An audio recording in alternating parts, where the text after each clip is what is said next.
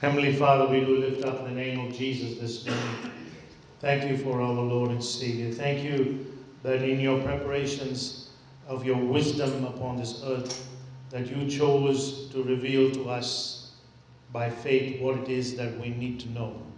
And we thank you that uh, you have spoken through your Son and you have revealed what it is that we need to know. Now I pray that we will receive it, we will retain it, and we will release it according to the Spirit's leading by faith into the atmosphere, into the world where the people are in desperate need. And we need your help this morning to understand our role and purpose of being Christians upon this earth. And we thank you that we will be shining lights that are going to be effective in bringing many unto your name, unto your kingdom, unto your salvation. And we bless you this morning in Jesus' precious name. Amen. What makes us unique as believers is our faith in God. Hallelujah. Having faith in God is not always recognized by the world because we worship an invisible God, or so it would seem. But in actual fact, God is not invisible. He's in fact very visible. And faith is the access tool by which he becomes visible. And so that makes us unique because in all our applications to know God, we have to use faith and we do use faith. That's why it baffles the wisdom of men when you and I, as intellectual beings who have gone to college, studied, understood, come up from good cultures or whatever it is that our background is, that we would put our trust in an invisible God that they cannot see but we purport to see and we say that we know him. So the question always arises as to how we know him.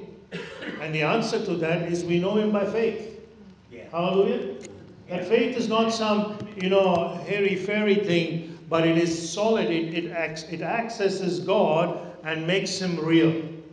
And that's really powerful stuff if you can get a hold of it and if you can understand that it's not something that you just take for granted. And I, I, see a lot of Christians take faith for granted. They don't understand the unique nature of what God has given us. So faith is much more than just achieving healing or the blessings we see.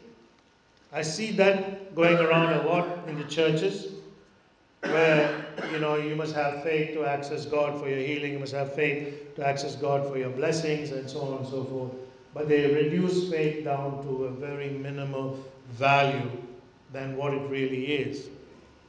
So, as I said, faith gives us access to God primarily for His vision on earth.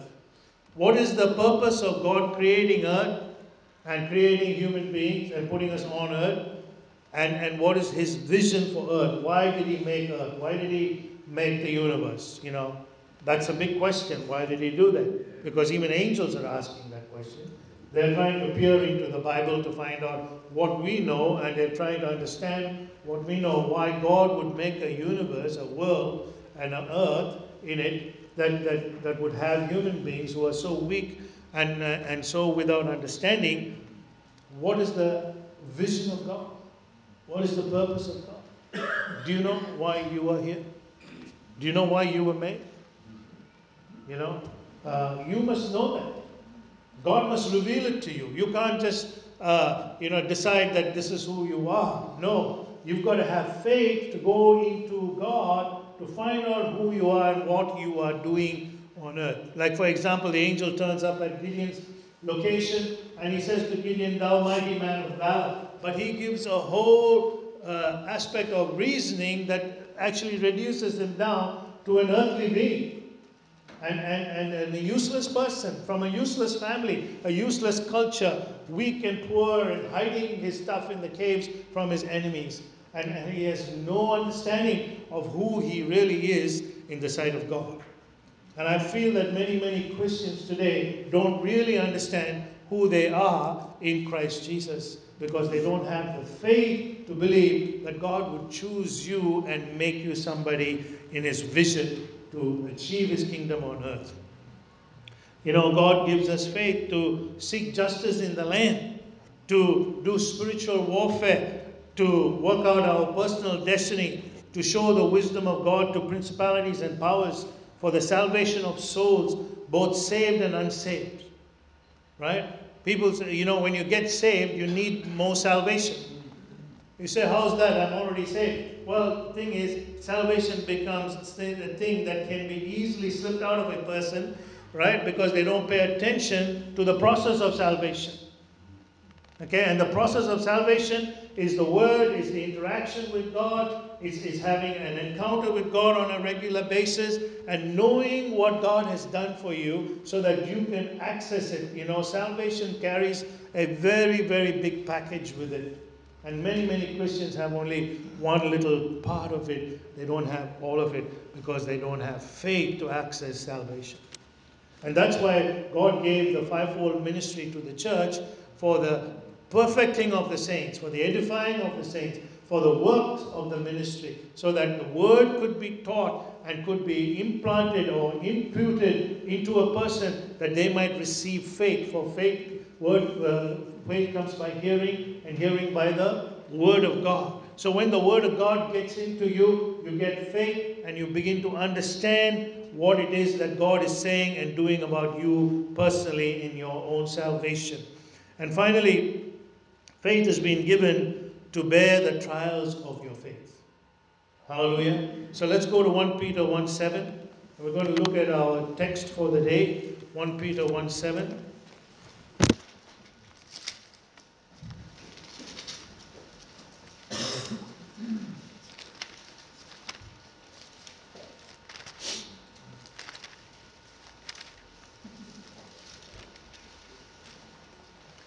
And, and Peter is talking about salvation and how we are kept by the power of God in verse 5. And then in verse 7, he says, That the trial of your faith being much more precious than of gold, that perisheth, though it be tried with fire, might be found unto praise and honor and glory at the appearing of Jesus Christ. So, how are you going to bear the trials of your faith. You're going to bear it by faith. Hallelujah. That's why it's called the trials of your faith. Okay, what you believe in is tried every day, every second of the day. It's tried in every interaction you have with each other, with the world, with, with the things of God that you want to know and understand. So faith is being tried every day. Hallelujah. You know, you've got an opportunity to sin or not to sin. You've got an opportunity to believe or not to believe. You've got an opportunity to walk with God in the way God is leading you or not to go that way. That is the trial of your faith. You can, you, the devil will come to test it, God will come to test it, and then you need to know what it is that God has done and what the devil is doing. Okay? So, to everyone, the two types of faith that I want to talk about this morning, to everyone, everyone that is saved and unsaved, Okay, a measure of faith. Hallelujah. A measure of faith.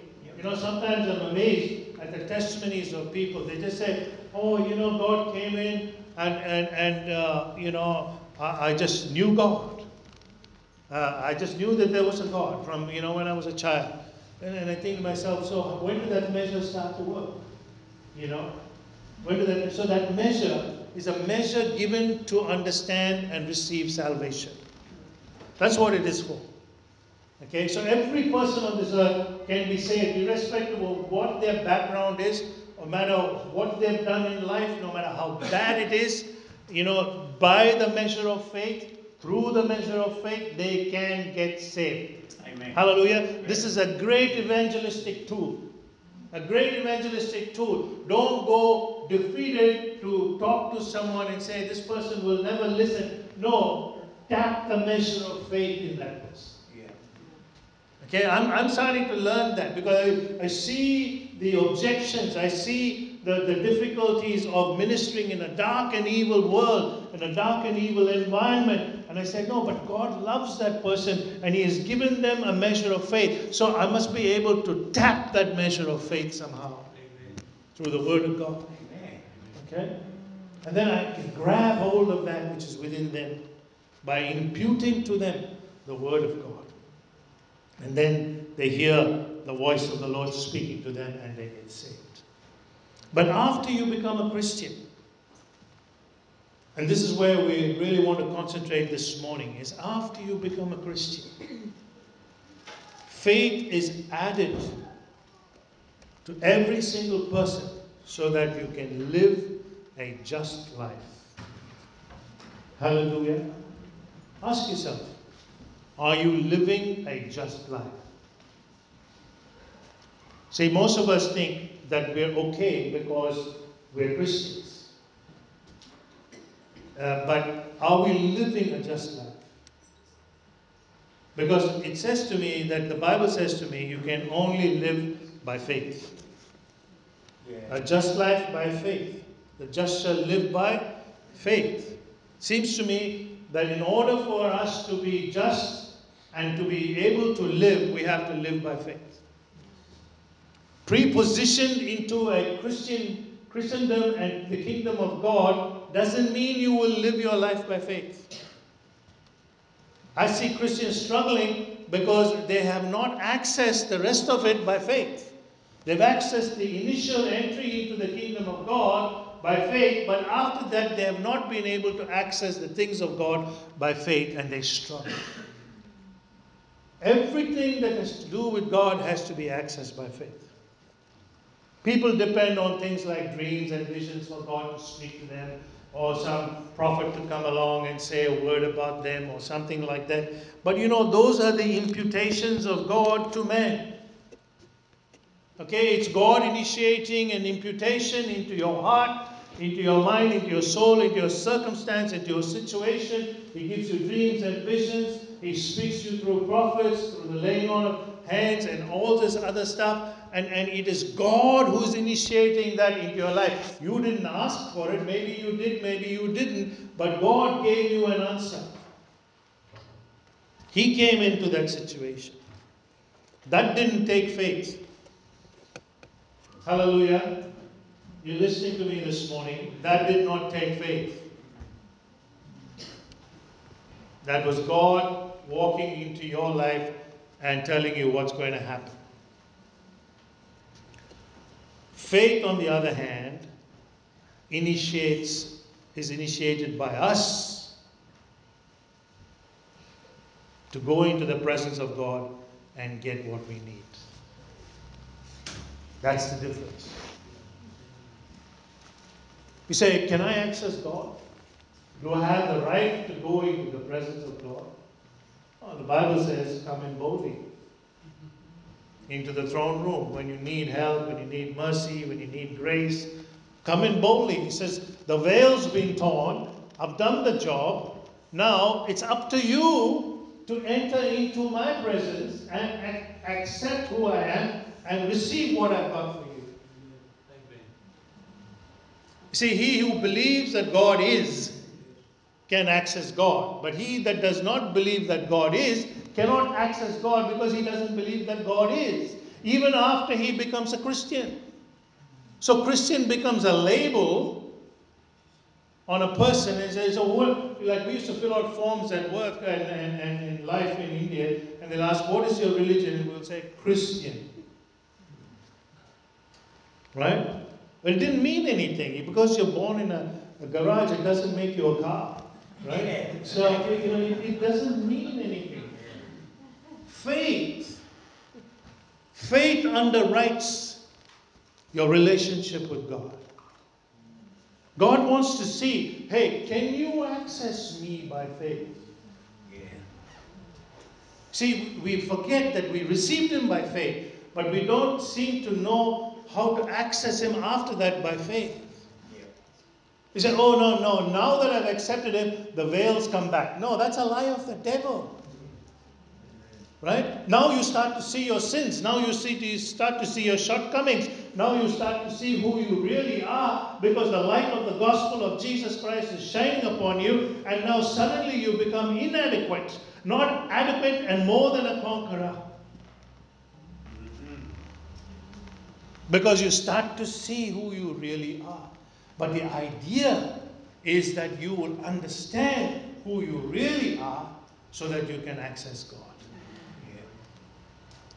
Hallelujah. So that you don't get a big head and you start thinking that you know you're greater than everybody else and you're better than everybody else because God saved you in some, some sort of a marvelous way, and then you know you suddenly some big shot because you got saved that way or you saw Jesus or something else. No, no, no, no, no.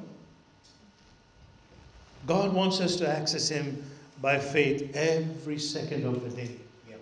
Right? It, you see, this morning's altar call did not happen out of someone's imagination. Hello, you're listening to me this morning. Yes. It was there, but it had to be accessed by faith.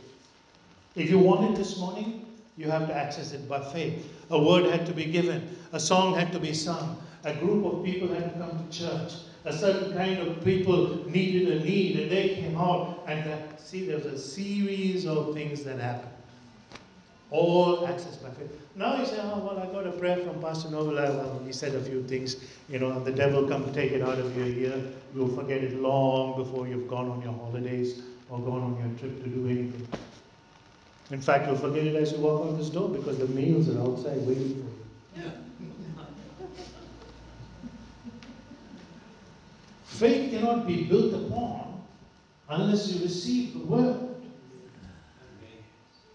What's the use of reading this Bible morning to night and not receiving a single word that this Bible tells you is real and is accessible and is able to achieve everything that God wants in your life and what you yourself want? Yeah. So, Jabez, right? He didn't wait for God to come and give him a dream or any of those things. He went up to God and he said, Look, I've been born a pain to my mother and she named me a pain. He said, Now remove this, this, this stigma upon my name and expand me and enlarge me and keep me from evil and bless me. He acts as God.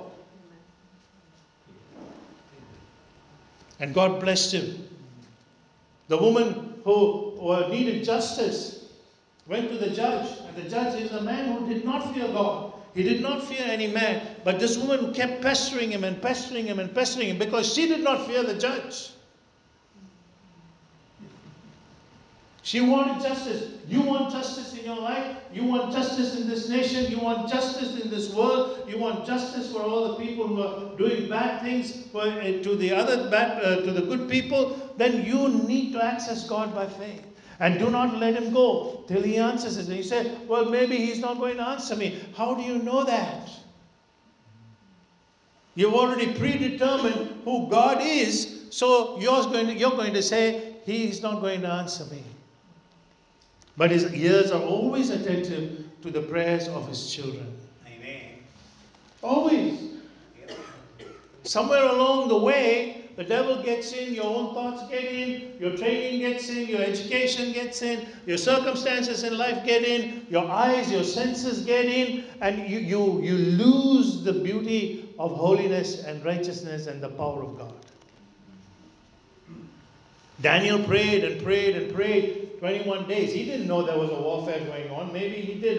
It doesn't tell me in the Bible he knew. But he prayed. He prayed according to the word. And he said, No, I'm going to access God. I'm going to access His mercy for Israel. And I'm going to pray. Right? He kept praying till he got it. And the whole chapter of Hebrews 11 tell us about faith and the kind of people who access God for all sorts of things in their lives and, and they operated in faith for it. And they got it. Amazing stories. Go and read Hebrews 11. Amazing stories of what man went through because he believed in God. They lost their lives, they were cut in half, they were thrown to the lions, they were beaten black and blue, whipped, murdered, raped, burnt to the stake, done all sorts of things because of their faith, because they believed in an invisible God. Why do they hate us so much? Why do they hate us so much? Because there are demons, principalities, and powers that are motivating people to destroy us because we believe in God. Because they want to get to God's heart. They want to, in some way, you know, diminish God upon this earth that He created. Because they can't do it in heaven. So we're the targets. Right? The Bible says you have not because you ask not. And when we ask, we put it upon, we ask to put it upon our lusts. What can be the greatest thing that you can ask God? In any situation you face in life, whether it be uh, some sort of financial problem or some sickness or some, uh, you know, divorce situation or your house is burned down, you've lost everything, you know, you're, you're, you're, you're getting um, nowhere in life and you, you can't get a job, uh, you know, whatever the situation is, what is the greatest thing that you can ask God at a time like that? That your faith says to you that you need to ask God for that. Wisdom and understanding. Wisdom and understanding. Yeah. What else? Help. Help in time of need. Presence. Pardon? Presence. Presence. His presence. His presence. His presence. Wow. You need all of those things. You can ask for anything you want. What did Jesus ask? His will. But before he asked and understood the will of God, what did he ask for himself? Let this cup pass me. cup. Amen. Nevertheless, let your will be done, not my will. So he understood the answer already before he asked the question. It's not your will. It's not what you purpose to do in life that is important. Your faith should access God to find out His purpose for you in life.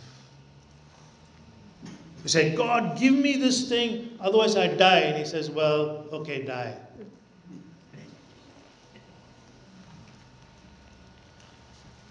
So you, you, you, you've got to be careful how you talk to God. Because sometimes He'll give you the, what you ask Him for, and even though you don't want that answer, it comes. But that's not faith. I said to God, God, I'm in this desperate situation, okay? And, and, I'm broken, I'm destroyed. I, I'm, I don't know how to get out of it. But let your will be done.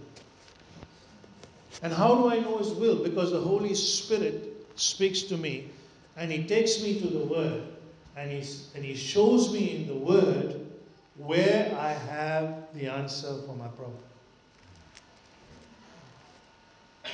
And he's saying, No, it's not right. He's asking me to wait. He's asking me to look the other way, to forgive or to forget. And, and I can't do that. But that's the answer of God. Where is your faith that that is the answer of God? Because your, your, your senses are telling you, no, I need something materialistic. It must manifest for me now. But that's the answer of God. And your faith tells you that that's the answer of God. Faith holds the key to accessing God at any given moment in life. It says, without faith, it is impossible to please God and look or be rewarded. Hebrews 11:6 you cannot please God and you cannot get a reward because you don't have faith. So he's a God of reward. So if I'm going to do something for the kingdom of God by faith, I am expecting a reward. A farmer does not grow out and sow his seed in the land not expecting a harvest. Exactly. Yeah. He won't be a farmer, he'll be an idiot. okay? So we need to understand that when we say we have faith and that we are actually, people come and ask, used to ask me, how do you live? I said, I live by faith. They say, you're mad. I said, why? I said, because you live by the salary of man and I live by faith. That because you have something tangible and I don't, in your eyes, in your opinion, I said, my faith is more tangible than the money you have in the bank. And that's the truth of it. My faith is more tangible than the money you have in the bank. And they couldn't believe it.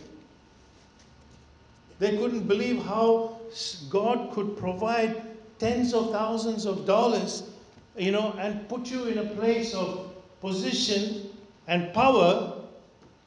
Joseph didn't have anything. He was accused, uh, uh, molested, don't know, whatever else happened to that poor fellow. But God had already given him a dream. He had to access the dream by faith. That was his only point of contact with God was that dream because everything else in the natural was going wrong. And then he got into a position of power, wealth, and favor and blessing that he could become the forerunner for Israel to become a nation in Egypt. Amen. Wow, what a destiny. The man's faith to believe that what God had said was going to come to pass.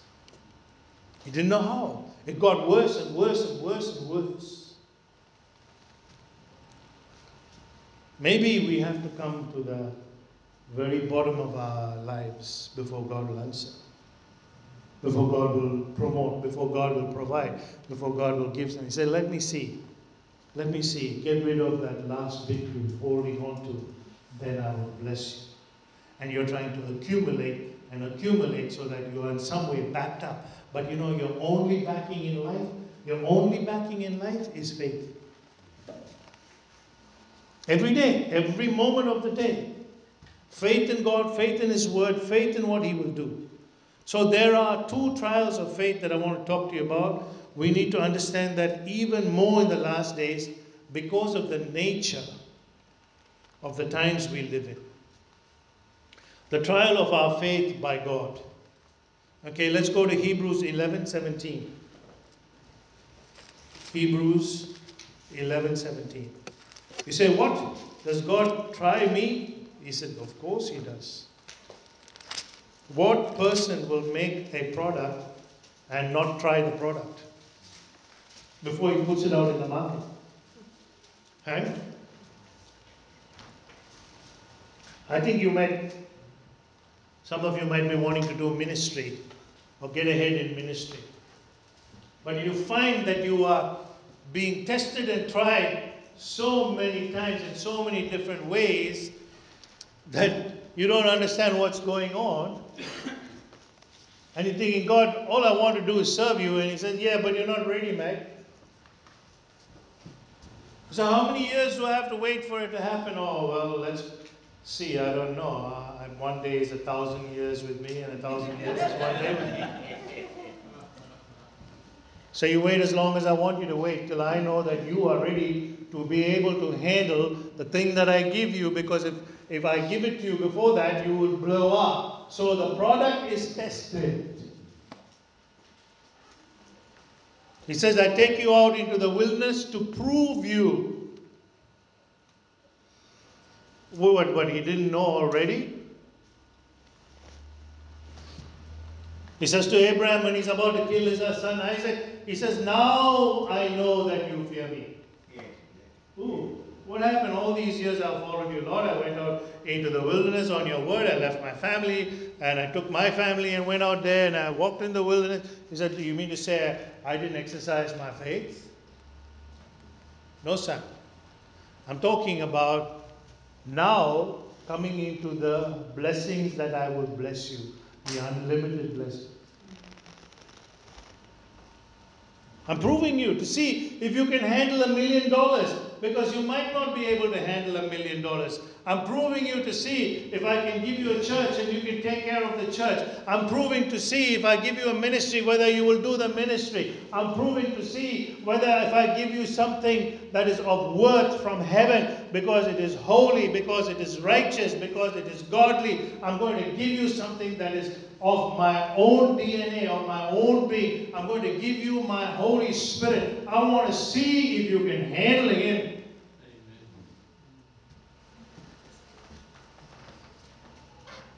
Oh, yeah, uh, I got baptized in the Spirit and I'm speaking in tongues, you know, I'm going to do all this sort of stuff and, you know, I'm casting demons out. And, you know, three years down the track, four years down the track, of after seeing signs and wonders, you start collecting money, you start touching the women up, or you do something else, or you go and get yourself into some false doctrine or wrong doctrines, and then, then bang, you've just destroyed and defied and defiled the Holy Spirit. So, where do you find that in the Bible? In Galatians chapter 3. The product has to be proved. The product has to be proved. Otherwise, it's good for nothing. It's for the dung heap. Have a look at Hebrews 11 17. What does it say? By faith, Abraham, when he was tried, offered up Isaac. And he that had received the promises offered up his only begotten son. You know, when you come to relationships in the blood, it's very hard. It's very hard to correct a child, or to correct your husband or your wife, or to come to a place where God says, okay, now give this up. Sacrifice. Sacrifice. Somebody rang me up the other day and said, I've gone through this horrible situation in my life. Shared part of it. I listened to it. And I said, I want to tell you the truth. I said, the person you're talking about is as much a victim as you are. The person you're talking about is as much a victim as you are. Can you handle that? But I have been wrong, says this person. I know. But you were wrong because that person was a victim. Not because they did it out of a deliberate nature and understanding. So, what do I do now? I said, accept the fact that it has happened. Start with that. Don't, don't question God. Why did it happen? Uh, where did I go wrong? No. Start with I accept the reality of my situation at this very given moment. And with it goes out all the hurts and all the things that you said that person did to you, it goes out the window. The moment you accept that, because now you're walked into maturity, you've just plucked a fruit off the tree of the vine of Jesus, and now you're eating that fruit called faith. And you are saying, I accept that God is still with me. He is still with me. I said, God is still with you. God still loves you. God still wants to restore you. God still wants to lift you up. God still wants to make you strong in all of your difficulty and situations that you face. But first, get rid of blame. I love what Anoja said today. Jesus' blood dealt with the past, present, and future. It's gone, man. It's gone. The past is gone. The future is bright. He said, But I've lost everything. No, you haven't lost everything. You have not lost Jesus. Don't lose Jesus. Okay? Whatever you do, don't lose Jesus. Then you've lost everything. Okay? When you've lost Jesus, you've lost everything. Don't lose Jesus.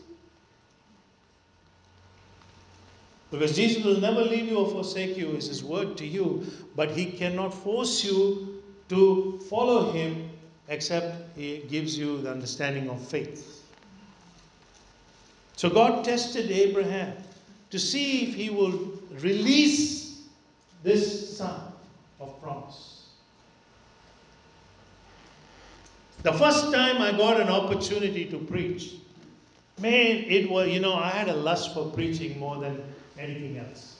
I said, wow, I've got this opportunity to preach. I'm going to treasure this. And I heard the voice of the Lord speak to me and say, Go and give it back.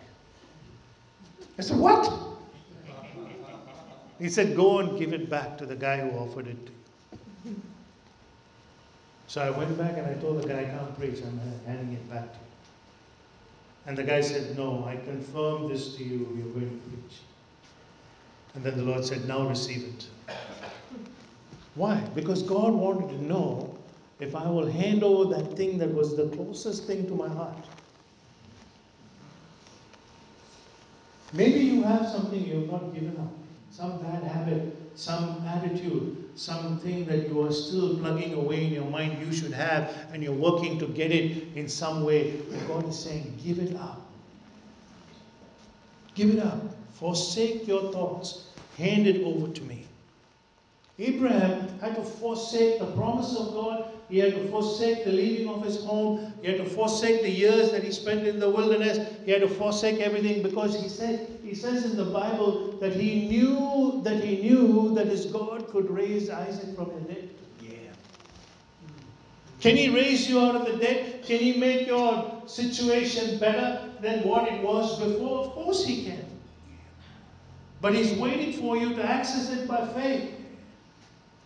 That His goodness is by faith, His love is by faith, His mercy is by faith, everything is by faith. You cannot have it unless you access it by faith. God was testing Abraham to see if this product is what is what it's what he said out here. He started out to say, he said yes, and he left his family. Yeah, but five years down the track, this guy will he still believe in believe in me if I leave him in the wilderness? What is your earthly life got to do with your spiritual life? That's the question God is asking. What is your earthly life got to do with your spiritual life? Is what God wants to know. And the whole time we're hammering God about our earthly life. When He says, Come on, wake up, I've given you something in the realm of the Spirit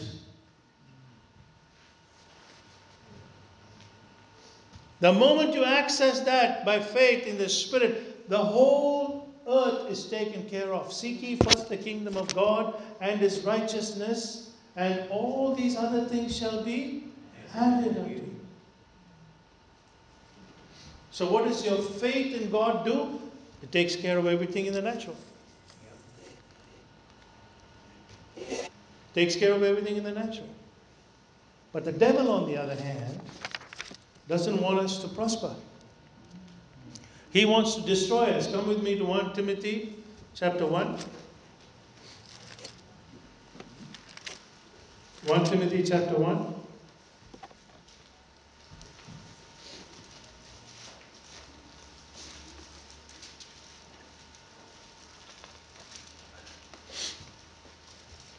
Eighteen to twenty. This charge I commit unto you, son Timothy, according to the prophecies which went before on thee, that thou by them mightest war a good warfare. Hold faith, holding faith and a good conscience, which some have put away concerning faith, having made shipwreck, of whom is Hymenaeus and Alexander, whom I have delivered unto Satan, that he may learn not to blaspheme. Wow. There are a couple of things here we need to look at one is that this guy had prophecies over his life. Okay, something about his destiny, about his character, about his purpose in life.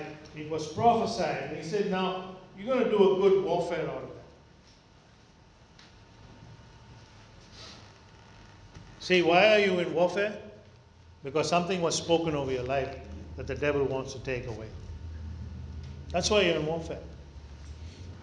You don't know, suddenly from somewhere a curveball comes and then suddenly your marriage is broken. Suddenly something else happens. You know, your house burns down, you lose your job, or you run out of money, or and you're thinking, oh, God, I'm following you. You know, what's going on? You know, I'm just an ordinary Joe Blow. I'm going to Calvary Assembly, and you know, I'm doing all the right things, and then this thing happens. See, yeah, but you never paid attention to the word I spoke over your life.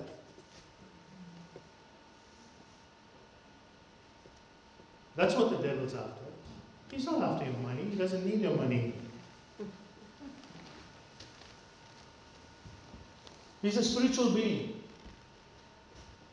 Hello, you're listening to me this morning. If you get this, you'll get why you are in warfare. Because he's a spiritual being wanting to kill a spiritual being.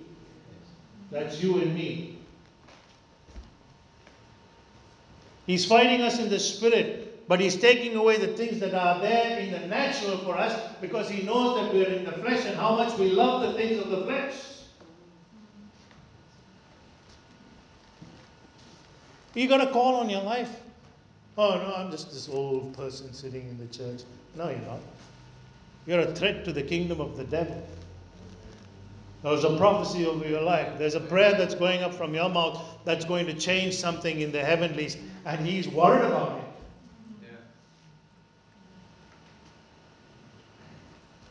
Instead of looking at how the pastor is doing, why don't you look at how you're doing?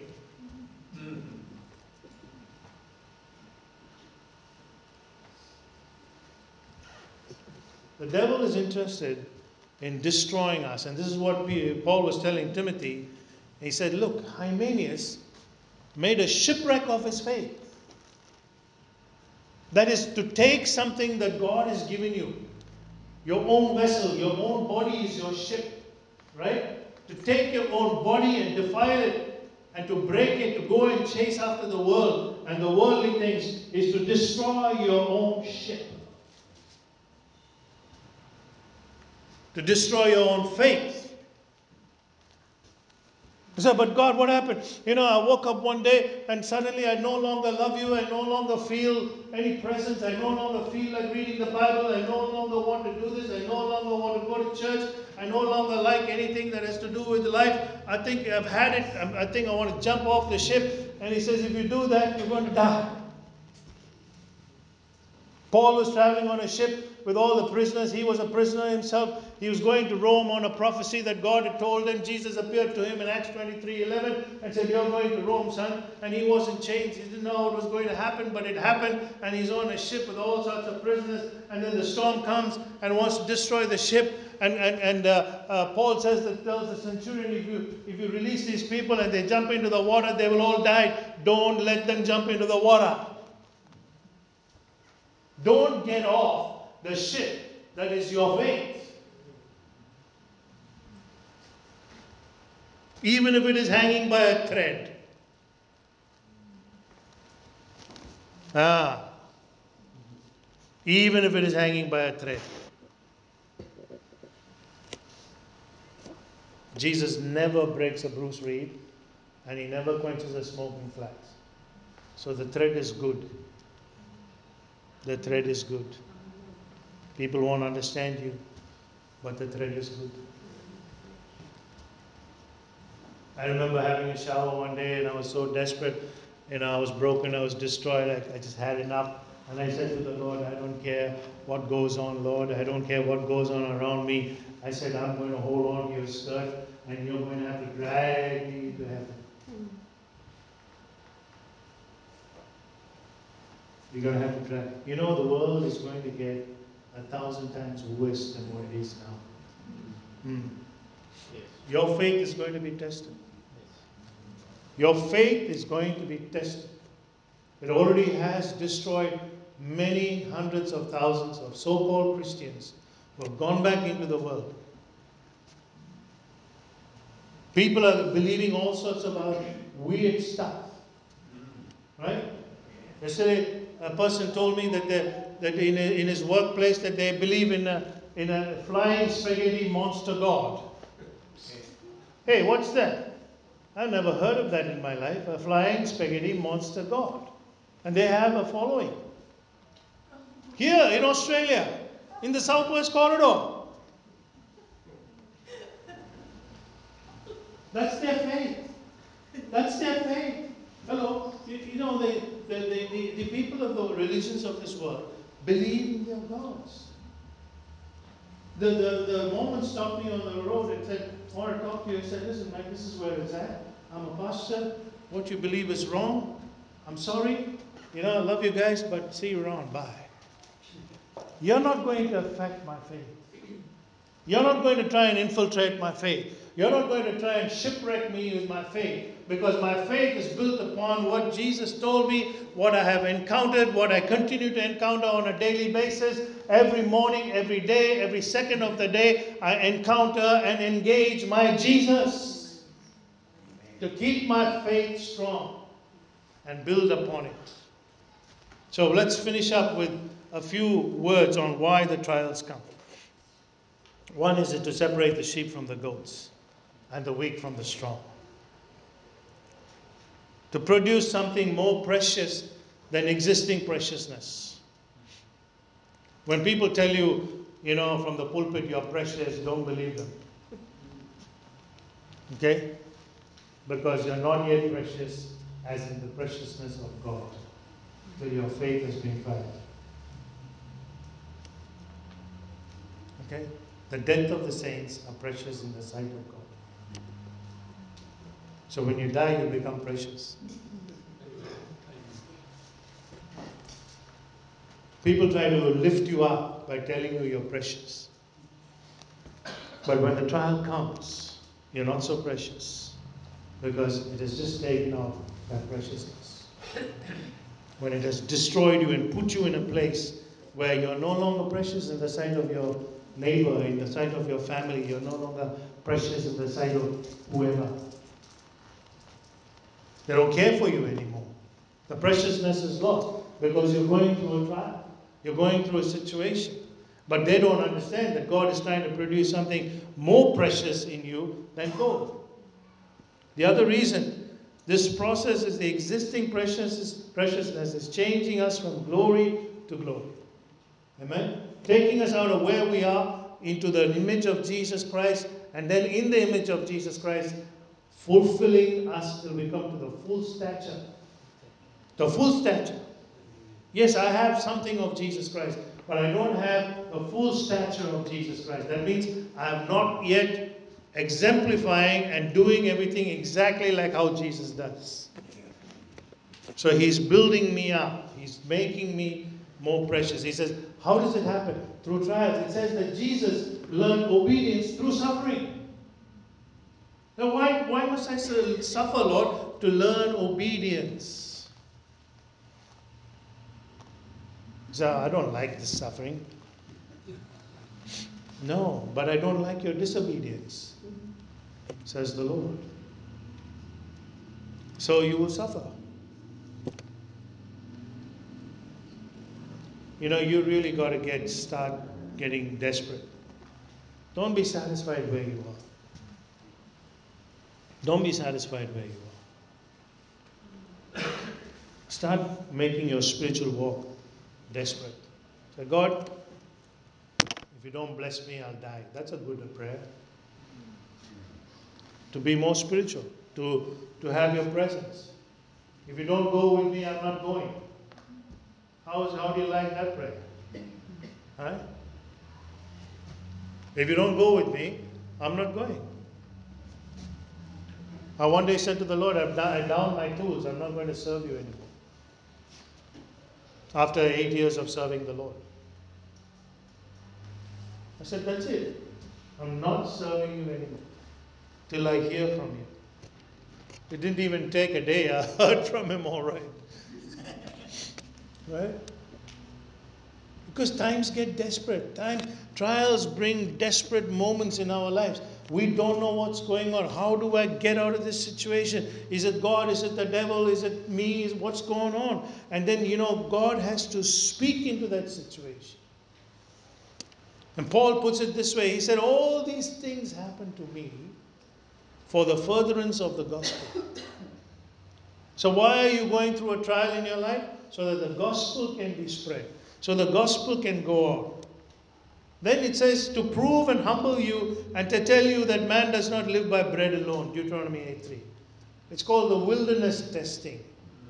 And you say, Oh, is that the devil? That's the devil. No, that's not the devil, that's the Lord. Oh, why would the Lord do that? He's a good God. You know, I've been told by so many good preachers that God is a good God. He will never do that to me. Well, if that's what you believe, then that's what you believe. And that's your faith. well, Did Israel say, God would never do that to me? They were in the middle of the wilderness. God was doing it to them. You know, you're in the middle of a wilderness and you say, Oh, God's not doing it to me. Hang on a second. You are there, man. Wake up. Right? It's got to be either you, the devil, or, or the Lord. You've got to find out why. Uh, most people fold up, fall to the ground, and say, That's it, I want to end this whole thing right now. God's not interested in that. God's interested in, He says, if you quit, He said, your strength is small. You know, it says of Jesus, He set His face as flint. He set His face as flint. What does it mean? He was a granite rock, you couldn't move him. Uh, oh, Peter said, You're not going to the, to the cross. And he said, Get thee behind me, Satan. Hmm. Are you going to say that? Are you going to say that? And the Lord says, Give up your job and follow me. And somebody comes along and says, But brother, you know, if you give up your job, what will your family do? What will your daughter do? What will your son do? How will you pay the bills? Blah, blah, blah, blah, blah, blah. The devil talking. The devil talking. How many of you have been asked to go to the next level in your ministry, in your faith, in your understanding of God, and you don't go because somebody comes along and says, You don't need to do that.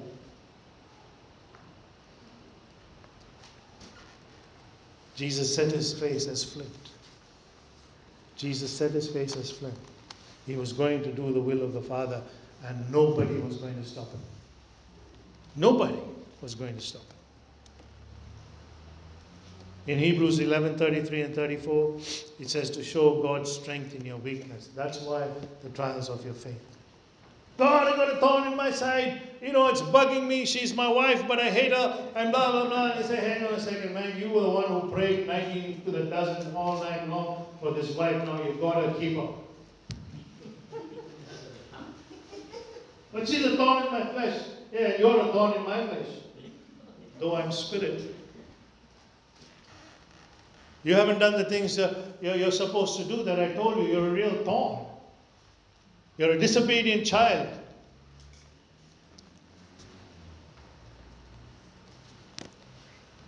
Then it says in Ephesians 3 7 to 11, to make all men know the mystery of the fellowship of God that we have why does God want to fellowship with us? You know, it's a mystery. Why God wants to sit down with us and talk to us and engage us and, and say, hey, how are you going, mate? What's happening in your life? And, and, you, and immediately you're thinking, maybe I can ask him something now and he'll give it to me. No, he just wants to fellowship. He just wants to talk. He wants to have a chat. See how you're going. You're trying to get really super spiritual with him and you think, oh, now I must kneel down, I must bow down, I must, you know, flatten myself and all this sort of stuff. No, he's just sitting there having a chat with. A guy who's sitting and reading his Bible, you know, he's a evangelical type of person. And Jesus walks into the room and sits down on his sofa set, and this guy goes berserk. He doesn't know what to do because he knows it's Jesus. And Jesus says, Oh, so what are you reading? He says, I'm reading the, the, the Bible, Lord. And he says, What do you think about my church in Acts? He said, You got any thoughts on that? And of course, he didn't have any thoughts. He couldn't, he couldn't speak. He said, I want you to start a house church. He said, I'm going to give you the understanding of house churches, and I want you to start a house church. He said, I have no idea what it is, uh, uh, blah, blah, blah. And the Lord said, Start. That man planted 1,500 house churches. 1,500 house churches all over the world. And miracle signs and wonders, angelic visitations began to happen. Faith out of fellowship. I'm not sitting in a room and talking to the air. I'm sitting in a room and talking to my God. Hallelujah. And, I, and maybe there are times of reverence, and there are, maybe there are times of worship, and maybe there are times you have to read the Bible, but there's a time of fellowship. When simple fellowship takes place between you and God. And out of it comes the incredible things of God. To show God's wisdom to the principalities and powers in heavenly places. You see, when a trial is happening on you, okay, that is from God, the devil gets in. Now, one of the things that he said in Israel, he said, When my people were weak, you as a nation came in and kicked them while they were down. And because you did that, okay, no other reason, not because they worshipped other gods or anything like that, but because you touched my apple of my eye, while they were down, not while they were up, while they were down, I'm going to destroy you. And that nation got wiped out. Don't touch God's people when they're down. Don't touch them anytime, but especially when they are down. That's the time to lift them up. Right? That's the time to help them. Hey, it's a hard lesson because you may not like that person. Invariably, you may not like that person. And that's God's doing as well. Because He puts you in that position. I got that lady who called me to pray for her husband. And say, I forgive my husband for all the things he did to me. I said, don't put him down. He's a victim. I had to learn that lesson. Believe me, I didn't like it. Boy, I didn't like it because I'm used to the baseball bat. But you know, I, God says, no, forgive. That's my creation. That's my creation. Don't put it down. So then the devil gets in on that and he says, Oh, now I got you down. I'm going to kick you somewhere. Never give your hand to the devil to take you out of your situation because he'll just grab your hand and kick you somewhere. Okay? Don't do that. He will tell you lies. That's how he does it. You need faith to believe that when you're down, the next place up is up. And God will come and lift you up of the horrible pit that you are in. Have faith. Believe that, you know, through the wisdom of God, when Joseph was in the pit, he got pulled out of the pit, then he got put in the prison, right? So he went from the pit to the prison to the palace. How does that work? Everybody said, ah, he's finished. Know, he's a useless fellow. He's gone. but he received the highest position that one could have. And God's waiting to bless you. God's waiting to lift you out of your situation and bring you to a place. Finally, to activate the prophetic in your life. Hebrews 6:12. To activate the prophetic. What is the prophetic in your life? Do you even know that you have a prophetic in your life? Have you even stopped to consider whether God has said something about you that He wants you to become? Because that's the prophetic in your life. Right? And you need to understand that there are steps to the prophetic, that there's a process to the prophetic, there's a warfare with the prophetic, there's an understanding of the prophetic, there's a waiting in the prophetic, there's a, there's a, there's a great reward that, that comes out of the prophetic, and everything is prophetic from Genesis to Revelation, and you've got to understand that, and you've got to receive it, and you've got to say, No, I am a prophesied child. God chose me, I did not choose me, choose God, God chose me. Right? The moment you choose yourself and say, I'll become a pastor, I'll become a worship leader, I'll become a this, I'll become a that. The moment you do that, you are not chosen. Because you've just chosen yourself. No, let God choose you.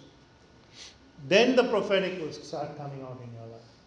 And then you will see the glory and the power and the majesty. And then when you take up your position and you believe in it, that this is where God wants you, it's done. The end days of testing of our faith is going to be more severe than you think. It'll be a wonder if we get through it. Believe me. It'll be a wonder if we get through it. The things that are happening out there is beyond imagination. Let's go to Psalm 27 and thir- verse 13 as we finish. You know how preachers like to say that often and never do. Psalm 27 and verse 30.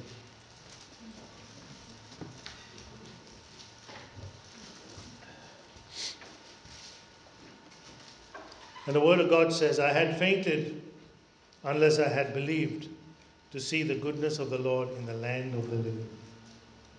I had fainted unless I had believed, that is to have faith, to see the goodness of the Lord in the land of the living.